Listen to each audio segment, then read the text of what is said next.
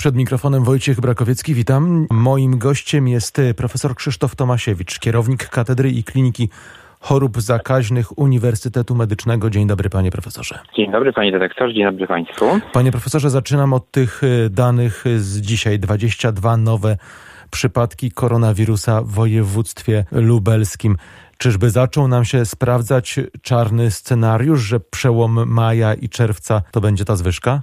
Czarny scenariusz? Ciężko powiedzieć. No ja mówiłem, że tak naprawdę testem na na całą sytuację będzie moment, kiedy trochę się rozluźnimy, kiedy troszkę będzie rozmrożenia większego. To nie jest druga fala, ale to po prostu jest konsekwencja tego, że zaczęliśmy mniej stosować te wszystkie środki zapobiegawcze, które były stosowane wcześniej. I to jest o tyle przykre, że w mojej ocenie to nie jest konsekwencja tego, że ludzie zaczynają chodzić do pracy, że zaczynamy gdzieś tam powiedzmy bardziej, bardziej otwarcie e, poruszać się w tej przestrzeni publicznej, tylko no, to jest konsekwencja niestety lekceważenia pewnych zasad, e, które nadal obowiązują. Mówimy tutaj o zachowaniu odległości, mówimy o tych maskach, mówimy o, o takim po prostu poczuciu odpowiedzialności za siebie, ale przede wszystkim za innych, żebyśmy nie zarażając się, mówię tutaj zwłaszcza ludziach młodych, mając zakażenie bezobjawowe, może taka osoba być źródłem zakażenia. Także to niestety chyba z tego wynika. Tymczasem, panie profesorze, padła dzisiaj zapowiedź, że od 30 maja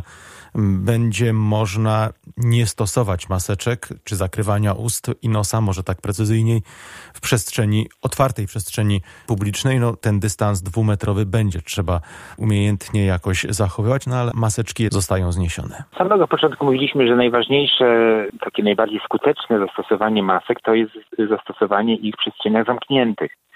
Ja zawsze mówiłem, że wchodzenie do sklepu, robienie zakupów, wchodzenie do urzędu, prawda, tam gdzie poruszamy się na małej przestrzeni, to jest przestrzeń zamknięta, kiedy nie ma takiej wymiany, naturalnej wymiany powietrza, to są te sytuacje, gdzie ta maska może się sprawdzić. Poza tym, no, to jak gdyby wymusza y, stosowanie y, masek, no, albo jednorazowych y, i wyrzucenie ich później po, po zużyciu, albo zastosowanie maski wielorazowej i później odpowiednie z nim postępowanie. No, noszenie maski kilka czy kilkanaście godzin non-stop nie jest korzystne również dla samego noszącego, także no i skuteczność jej jest zdecydowanie mniejsza. Także to są, to są rozsądne zalecenia. Dobrze, że pan profesor to podkreślił, że w przestrzeniach zamkniętych te maski cały czas będą obowiązywać, bo to nie jest tak, że pomimo tej liberalizacji to już hulaj dusza. No właśnie, to jest to, o czym, o czym mówimy. No niestety te obserwacje z ostatniego weekendu, to takie miałem wrażenie właśnie hulaj dusza, bo, bo tutaj absolutnie no, te ogródki się zapełniły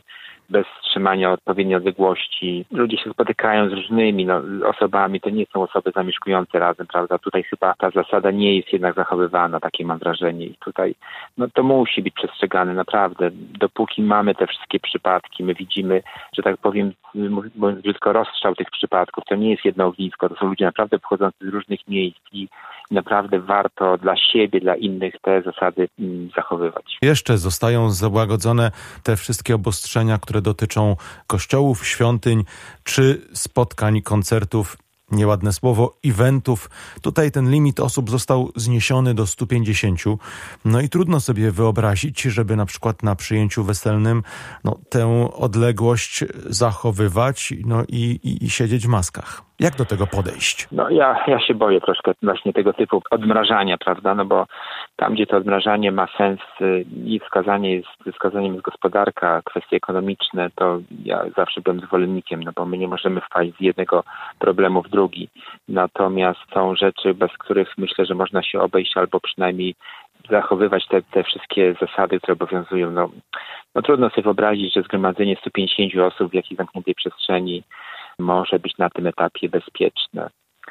Zobaczymy. No, życzyłbym sobie, myślę, że wszyscy życzyliby sobie, żeby to nie doprowadziło do wzrostu liczby osób zakażonych, ale na ten temat będę się mógł wypowiedzieć za jakieś 7-14 dni, kiedy będziemy widzieli, czy ta, ta liczba zakażeń wzrasta, czy nie taki apel mój gorący, że nawet jeżeli mamy, mamy takie, powiedzmy sobie, zezwolenie na tego typu eventy, to zachowujmy te zasady Pamiętajmy również o osobach starszych, osobach chorych, żebyśmy oszczędzili im tego typu imprez, jakichś atrakcji, dlatego że no, dla niektórych to mogą być naprawdę ostatnie wesela czy ostatnie, ostatnie spotkania, także to musimy o tym pamiętać. Panie profesorze, na koniec sprawa, o której wielokrotnie mówiliśmy już na naszej antenie. Lublin po raz kolejny ma szansę być pionierem, a tym razem za sprawą leku na y, COVID-19 produkowanym w Lublinie. Tak, ja chcę wyraźnie podkreślić, że to jest badanie, to jest działanie służące do stworzenia leku, nie szczepionki, dlatego że to ze szczepionką nie ma nic wspólnego.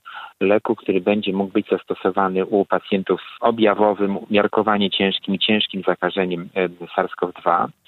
To ma być immunoglobulina, a więc przeciwciała, powiedzmy sobie, wydobyte z tego osocza ozdrowieńca, więc wchodzimy kilka poziomów wyżej niż samo osocze lek dostępny, że tak powiem, no, życzyłbym sobie, żeby powstał lek skuteczny, bezpieczny, który będzie mógłby, mógłby być w każdej lodówce oddziału, gdzie się takich pacjentów leczy i żeby można było go zastosować. Poza tym, no, my również, jeżeli potwierdzi się skuteczność tego preparatu, widzimy zastosowanie tego, tego preparatu w profilaktyce, tak zwanej profilaktyce, immunoprofilaktyce biernej, a więc no, możemy sobie wyobrazić narażenie na wirusa u, u, niektórych osób, które mogłyby być groźne i podanie w tym momencie takiej immunoglobuliny z, chroni przed zakażeniem. A więc to tutaj no, otwierają się nowe horyzonty, jak gdyby w, w tej kwestii leczenia, profilaktyki e, zakażenia SARS-CoV-2. No ale ja tutaj troszkę zawsze studzę ten zapał, takie gorące dyskusje, bo, bo my naprawdę mamy przed sobą długą drogę, dużo badań, dużo pracy, długą, oczywiście jak najkrótszą, bo tutaj jest kwestia, my skracamy wszystko do, do, do minimum, żeby jak najszybciej uzyskać ten preparat, ale potrzebujemy trochę czasu. A tutaj na pewno w sukurs będzie przychodził ten nasz po prostu codzienny rozsądek. Zdecydowanie tak. Pamiętajmy o tym, że dopóki nie mamy szczepionki, naprawdę jedyne działanie profilaktyczne to jest nasz zdrowy rozsądek i przestrzeganie tych zasad, które miałem wrażenie, że wszyscy już doskonale znają, ale okazuje się, że o takich rzeczach bardzo łatwo się zapomina. Profesor Krzysztof Tomasiewicz, kierownik Katedry i Kliniki Chorób Zakaźnych Uniwersytetu Medycznego. Pięknie panu dziękuję. Dziękuję panie redaktorze, dziękuję państwu.